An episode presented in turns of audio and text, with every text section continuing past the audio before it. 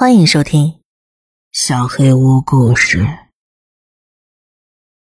一个好故事。大学一毕业，我就在威斯康星州中部的一个小镇上当起了老师。那年万圣节前后，我给高二的学生们安排了一个创意写作练习，要求是写一篇短篇小说。我们研究了那么多民间故事和都市传说，轮到学生们自己编故事了。长度要求一百到一千字，内容要求吓到我。最终交上来的文章质量跟我预期差不多，毕竟他们只是高二的学生。但是有个故事从中脱颖而出，作者是个叫杰克的男孩子，平时非常内向安静。他以第一人称讲述的小故事看起来如此真实，像一篇纪实作品一样，这仿佛就是他的亲身经历，而不是编造的。我把它单独拿出来放在一边，印象非常深刻。凯特的作文是最后一个交上来的，我清楚的记得阅读时的感受。汗珠在太阳穴周围逐渐积累，手中的红笔被我捏得咔咔响，胃部翻涌着奇异的恐惧感。我把它放在了杰克的故事上边，心里想着，我到底该怎么办呢？我现在仍然保存着两个故事的复印件。我经常想，为什么我还留着它们？但是这里边蕴藏着一些东西，它们紧密相连，是一种原始而美丽的东西。我非常喜欢学生们那些有趣的创作，如果他们得不到应有的关注，那我将非常非常遗憾。我会分享这两位学生的故事。并讲述之后发生的事情。我是真的非常喜欢好的故事。下面是杰克的小说。他分不清现实和幻觉了，爸妈这么说，然后把罗西奶奶送去了疗养院。我还是觉得这很残忍，但是罗西奶奶似乎很满足。我还记得去看望他的时候。他有一把面向窗户放置的旧摇椅，外面是一片平坦的绿色田野。绿色最终褪去，下雪的时候，外面就像铺了一大片白色的地毯。我不太确定罗西奶奶喜欢哪个季节，她几乎不怎么说话，她只是听着她的收音机，一直是同一个频道，八十九点一。但是八十九点一从来没有发出过信号。它一直是空白的。洛西奶奶一整天都在播放这个频段，像在等待着生命走到尽头。没有人知道她在想什么。有天，我带着一盒巧克力去看望她。洛西奶奶随着摇椅缓慢地摇晃着，戴着一副大耳机，凝视着飘雪的窗外。我不清楚她知不知道我来了。我走过去，把巧克力放在小桌子上。他突然伸手抓住了我的手腕，嘘，天。罗西奶奶靠得很近，我把耳朵贴到了她的耳朵上，拉起她的耳机，只有电流声。我正要开口，她伸手捂住了我的嘴，仔细听。我听话照做，但是仍然只有电流声。很快。他们很快就会来的，他们很快就会来把我带走的。我有点害怕，匆匆回了家。我把这件事情告诉了爸妈，但是他们不觉得这有什么奇怪的，我却一直放不下这件事。有天晚上我怎么都睡不着，就用对讲机呼叫我的朋友艾比，他就住在街对面。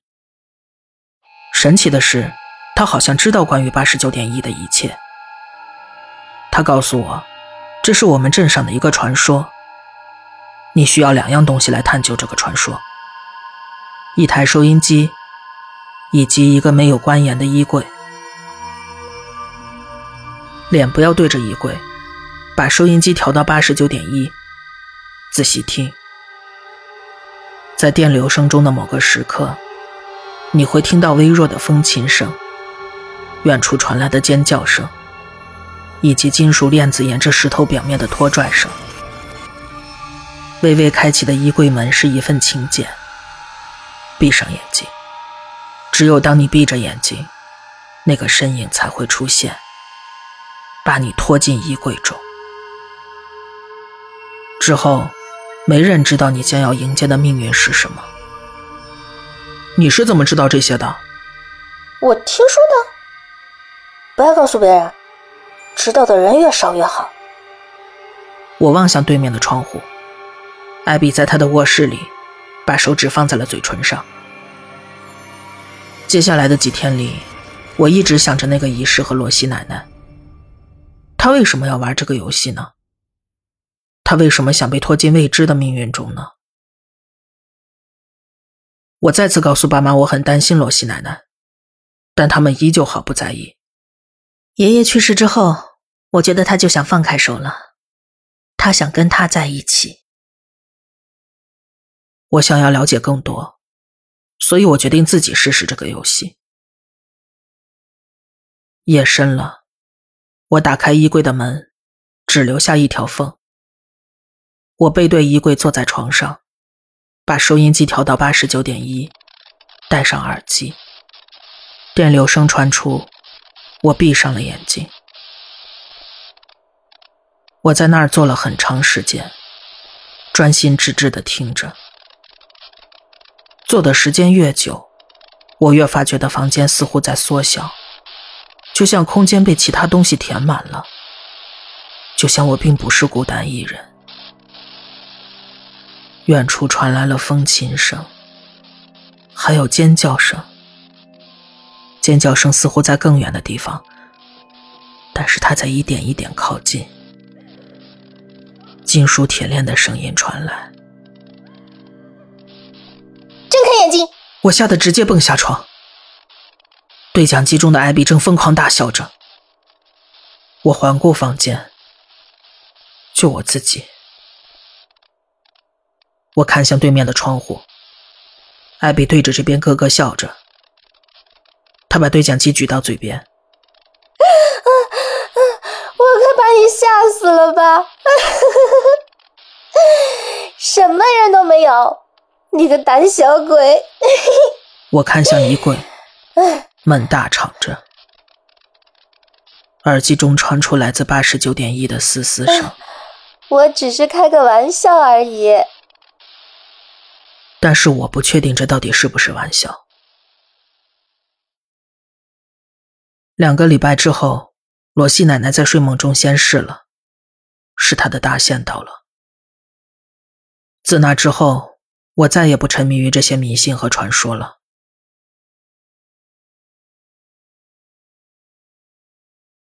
杰克的故事是其中最有意思的，当然，他的写作还需要再精炼一些。但是中心思想是明确的，神秘的传说，感伤的刻画，以及模棱两可的结局。我真的以为这一切都是他编造的，直到我读到了凯特的小说。恐慌，畏惧，没有人会相信我的，不会有的。我告诉他，我只是开个玩笑。这一切都只是玩笑，只有这样，我才能在夜晚安然入睡。但是我知晓自己看到了什么：一个男孩，一场仪式，以及死亡。死亡本身，化身黑色实体的死亡，紧紧攥住他的受害者，将他拖进了秘密而永恒的巢穴。但我只是开个玩笑啊，一切都只是玩笑，这样就没关系了呢。我必须得去了解，知道更多。我去了他的房间，感觉是刚刚空出来一样，就像刚从水槽里拔出塞子。耳机躺在地上。电流声，除了电流声，什么都没有。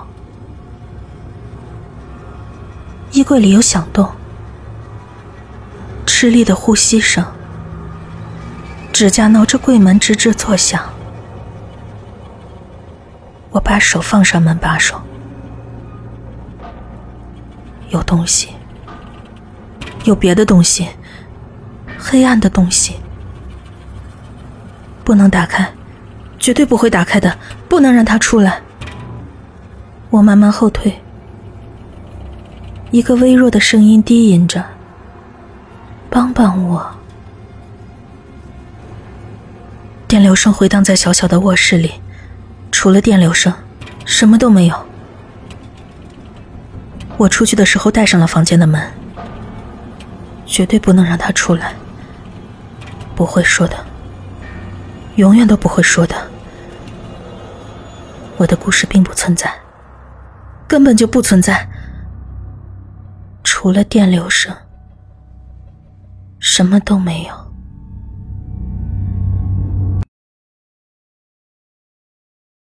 这样，我这里有了两个看似交织在一起的故事。杰克的更像是传统的民间故事，凯特的则是关于情感、遗憾。以及秘密的个性短篇小说。或许是我沉迷于都市传说太久了，或许是我看了太多可怕的学生作文，成为了这些故事的受害者。但是，我没办法打消这个念头。这也许是真的。万圣节过了几天，放学后我留下了凯特。我想知道更多，特别是。他就是杰克故事中那个艾比的角色吗？他是不是在自己的文章中描述了他去拜访罗西奶奶的经历？我拿出凯特的小说，问他是怎么写的，他的灵感是什么？他耸了耸肩膀，我觉得这样很新颖，我只是试验一些想法。你喜欢吗？我点点头，告诉他这是篇很有趣的文章。您听说过八十九点一吗？呃，我。天哪，帕特里克先生，整件事情都只是个玩笑。凯特向我解释，他跟杰克商量好，从不同角度来描写同一个故事。一部分原因是锻炼写作技巧，但更多的是为了吓我一跳。整个故事都是虚构的。就是个万圣节的恶作剧，我们成功吓到你了，对不对？我尴尬的笑了笑。是的，他们吓到我了。我告诉他我很喜欢他的作品，希望他能够继续探索这些前卫的写作方式，并祝他万圣节快乐。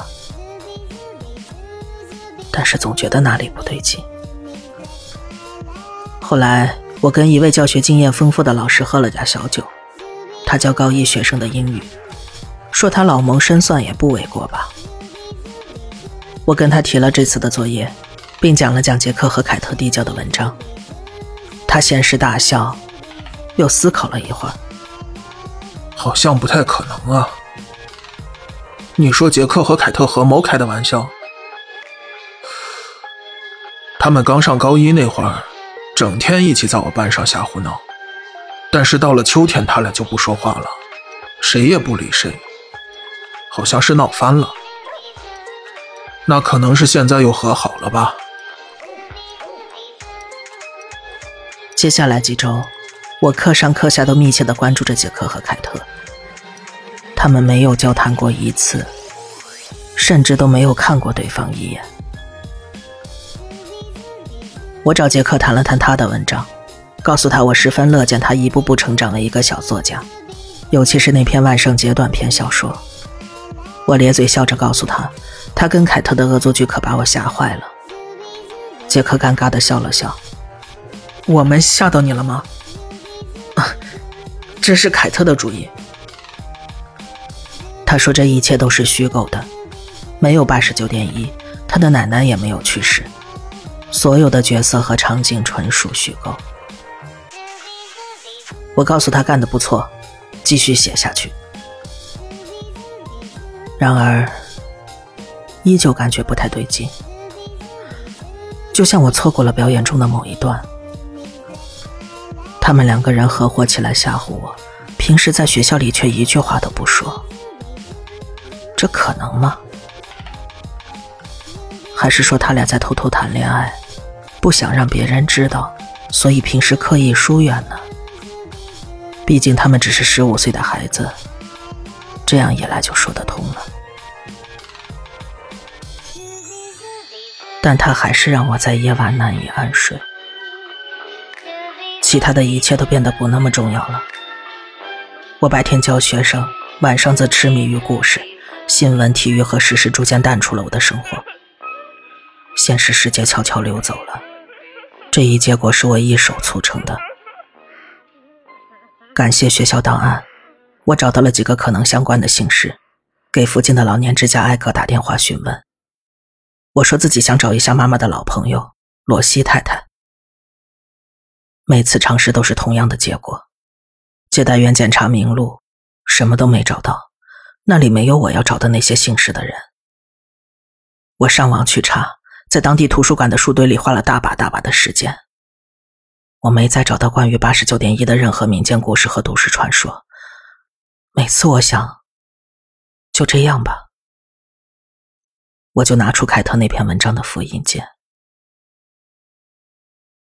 他去看望了杰克的奶奶，这种感觉太过真实。我知道，这不是虚构的。所有的招数用尽，我只剩最后一种尝试。我在自己卧室里花了很长很长时间，微敞着衣柜门，闭着眼睛。倾听来自八十九点一的电流声，我在杂音中搜索着，仔细去分辨远方传来的风琴声、刺耳恼人的尖叫声，以及金属链的叮当声。有时候，我认为它就是在那儿，我只是需要更加集中注意力。我会感觉到房间里有个东西正准备爬出我的衣柜，黑暗的浓雾随时要把我拖走。我希望它出现，因为我希望这个故事是真实的。但是他并没有来。有一天，我看到杰克和凯特在储物柜前嬉笑。走过他俩身边时，凯特对我眨了眨眼睛。这就是答案了。我终于被自己曾经的那个猜测说服了。他们在偷偷的谈恋爱。结束了，我不再探索八十九点一。我再次跟那位老师一起喝酒。这次我喝多了，醉醺醺把自己办的傻事都告诉了他。他觉得我荒谬的可笑，而且非常的危险。你也太喜欢故事了，要不是我知道怎么回事还以为你自己要写呢。别再管了。我从口袋里把那两个故事的复印件掏了出来，放在吧台上，溅上了一点啤酒。同事听我简单讲过杰克的故事，他第一次打开原文看了一遍，他一目十行的略过故事，然后停了下来，神色冰冷。等等，你没告诉过我里头还有艾比。我耸了耸肩膀，艾比就是凯特，都是故事的一部分。我感觉，呃，然后他告诉了我，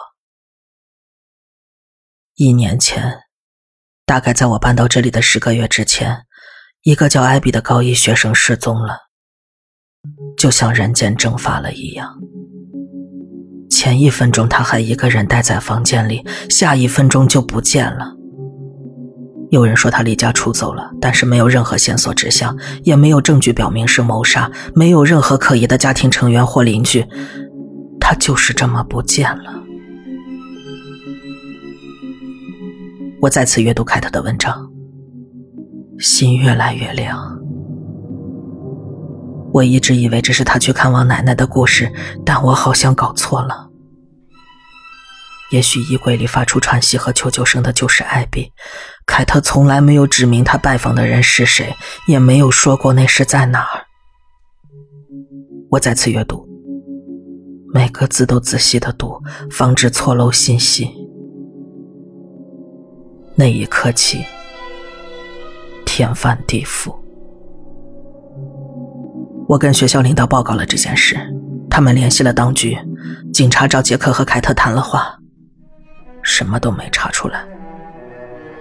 艾比以前是住在我家对面，这有什么问题吗？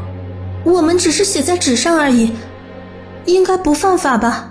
他们就只是故事而已啊，只是故事，完全虚构的。而且，不管怎么说，我奶奶不在疗养院呢。如果我们吓到了任何人，那真的很抱歉。归根结底，那就只是万圣节小故事，模棱两可的小故事而已。我，对不起，对不起，我，我不是故意要用失踪女孩的名字，我，我根本没考虑那么多，真的对不起，对不起，我。变成了把两个孩子拖下泥潭的魔鬼。工作人员鄙视我，抵制我，小镇把我钉在耻辱柱上。我完蛋了。我离开了教师职业，抱着一个小纸箱走出了学校。凯特站在一楼的窗前对我微笑，我再也没有见过他。我没带什么东西走。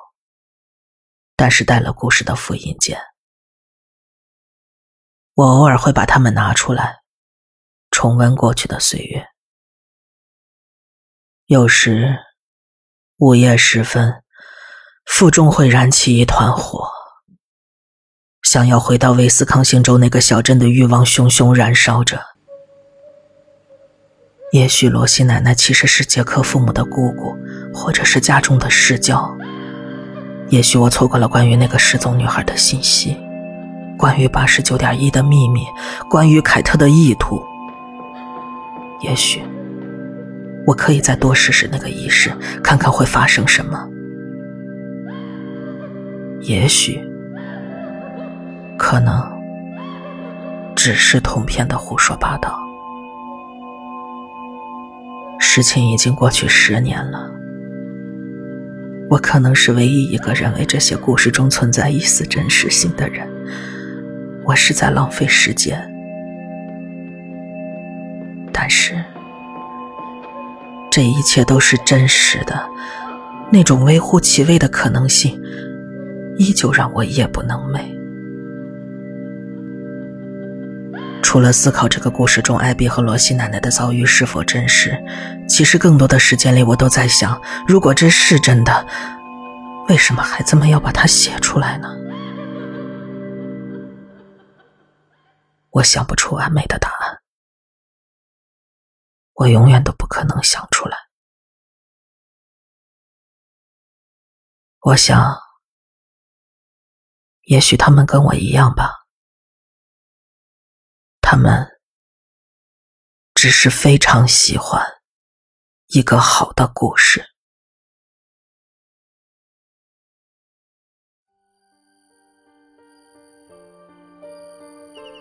本期小黑屋故事就到这里。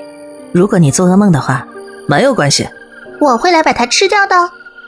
我是小黑屋的墨，那我们梦里再见了。